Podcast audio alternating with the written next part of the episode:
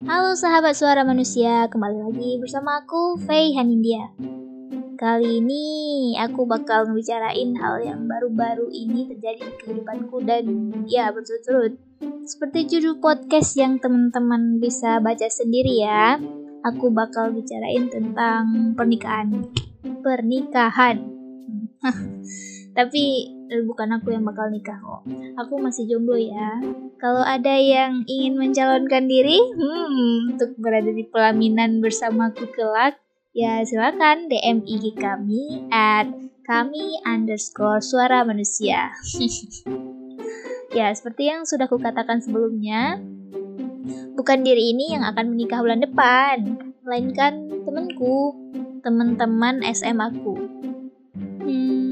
Entah kenapa ya belakangan ini banyak banget yang bakal ngegelar resepsi pernikahan ada yang tunangan lah, ada yang bakal akan nikah, ada yang resepsi.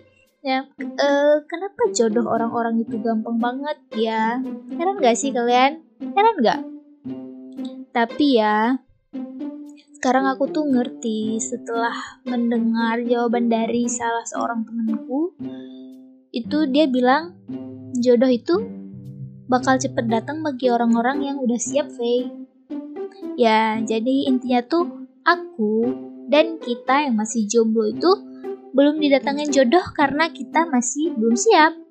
Karena kita masih pecicilan, karena kita masih belum dewasa dan masih ingin bebas, nggak terjerat tali pernikahan dulu gitu.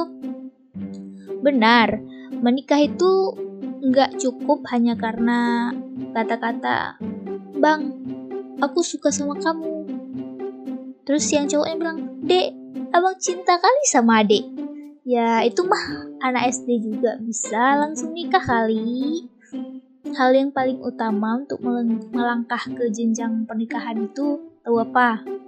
Ini hmm, ini perpuranya udah direstuin orang tua ya. Kakek, nenek, dan om tante. Pokoknya semua udah direstuin. Ya selain restu itu kita butuh uang. We need money, bung. Money untuk resepsi pernikahan, money untuk kehidupan bersama pasangan kelak. Terus nggak cuma money sih, tapi kita butuh uh, pengetahuan tentang pernikahan, ke mana arah pernikahan yang akan kita bawa nanti visi misinya, terus kesehatan mental pasangan, untuk kesehatan mental calon pengantin. Nah, ya kayak itu terus pasangan yang akan menikah itu juga perlu kedewasaan untuk menghadapi orang baru yang akan menjadi bagian dari hidup kita kelak. Kan gak asik ya kalau baru dua hari nikah udah lempar-lempar UFO di rumah. Yang terakhir baru. We need love. Nah, cinta untuk membuat rumah baru yang ditinggali menjadi semakin nyaman, semakin uh, kita betah. Ya, cinta itu bakal tumbuh seiring waktu lah. Hmm, kalau misalnya dijodohin, ya kalau misalnya si pasangan mapan, baik, pokoknya udah pas segalanya walaupun belum cinta, ya udahlah, maksudnya jalanin aja kalau ya kalau aku sih aku mau dijodohin ya kayak gitu uh, maksudnya walaupun kita bilang aku tuh nggak cinta sama dia tapi kalau udah bersama-sama itu asik. Kalau udah bersama-sama nanti ya cinta itu bakal tumbuh seiring waktu. Intinya dalam pernikahan itu memang membutuhkan cinta. Tapi untuk mulai menikah kita butuh uang sayang. Nah sekarang tuh kita didoktrin oleh budaya yang semakin cepat menikah semakin baik. Ya nggak sih? Perempuan yang menikah di umur 27 itu udah dianggap telat. Sejur, sejujurnya nih kan, jujur li, bukan menentang pernikahan dini, dini. Aduh, belibet banget. Bukan menentang pernikahan dini, cuman aku tuh bukan orang yang berpikiran kalau di umur 20 itu udah bisa nikah. Pernikahan itu memang bukan tentang umur, tapi pernikahan itu juga bukan tentang cepet-cepetan siapa uh, siapa yang cepat uh, ke garis finish dia yang pemenangnya, dia yang paling oke. Okay. Enggak, tapi banyak hal yang perlu dipersiapkan untuk menikah. Kebanyakan cewek di umur 20 itu itu gimana ya? Mereka itu masih labil, ya kebanyakan kayak gitu, masih hmm, masih kayak anak-anak lah ya 20 tahun itu baru baru dua, ta dua, dua tahun dia keluar baru lulus, lulus dari SMA ya kan masih labil. Terus mentalnya itu belum siap untuk menikah. Walaupun ada satu dua orang yang udah dewasa kayak gitu. Ada yang perempuan yang uh, sifat keibuannya sudah muncul sejak sejak dini kayak gitu. Ada beberapa orang tapi kebanyakan ya nggak kayak gitu tapi hmm, karena lingkungan yang seolah-olah itu memaksa dia buat nikah, ya udah deh. Selama ada calon, ya nikah aja. Asal kalian tahu aja ya, kehidupan setelah menikah itu adalah kehidupan yang sangat berbeda. Ya, aku tahu, aku sendiri belum nikah. Ini hanya pendapatku saja. Kadang ya, aku tuh juga kesel dengan pertanyaan-pertanyaan kamu kamu kapan nikah?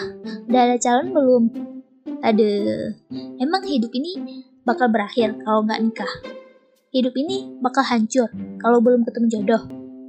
Bukannya aku penganut tidak menikah, hanya saja aku tuh nggak suka terlalu memuja-muja pernikahan itu. Kenapa belum nikah? Nikah itu enak tahu. Oh, shit lah, orang-orang yang bilang begitu tuh pasti ya lah lu udah siap semuanya, lu udah siap mental, lu finansial, lu dan pasangan udah um, udah cukup, kesehatan juga udah pas, um, kesehatan um, untuk um, apa? Untuk ke jenjang pernikahan itu udah um, terpenuhi dan pokoknya kebutuhan lainnya itu udah terpenuhi. Ya makanya lu bilang nikah tuh enak tahu. Jadi tuh jangan menyamakan kamu yang sedang mengalami indahnya awal mula pernikahan dengan orang-orang yang masih mencari jati dirinya itu. Jangan disamakan. Tapi ya, untuk para jomblo-nurse, jombloan dan jomblowati di seluruh bagian dunia, nggak perlu minder karena belum menemukan pasangan. Hei, kalian bisa minta temen cowok kalian untuk nemenin jalan. Besoknya bisa minta temen yang lain gampang nggak sih hidup ini tuh nggak akan berakhir dengan tidak adanya pasangan. Jadi nikmatilah hidup kalian dengan bahagia dan selalu bersyukur. Bahagiakanlah dulu keluargamu sebelum berniat ingin membahagiakan orang yang kalian sebut apa ya pacar. Ya aja-aja pacar lah kalau udah kalau yang udah ada pasangan gitu kan. Tapi belum nikah. Nah, oke okay, kembali lagi ke topik pernikahan. Kata temenku yang lainnya ya, cari duit dulu sebelum nikah, biar bisa lawan suami kalau dicampakkan. ini ini ini bener banget sih buat kita para cewek-cewek hebat. Kita itu terlalu berharga untuk cuma dijadikan jadi dijadikan budak oleh orang-orang yang disebut suami.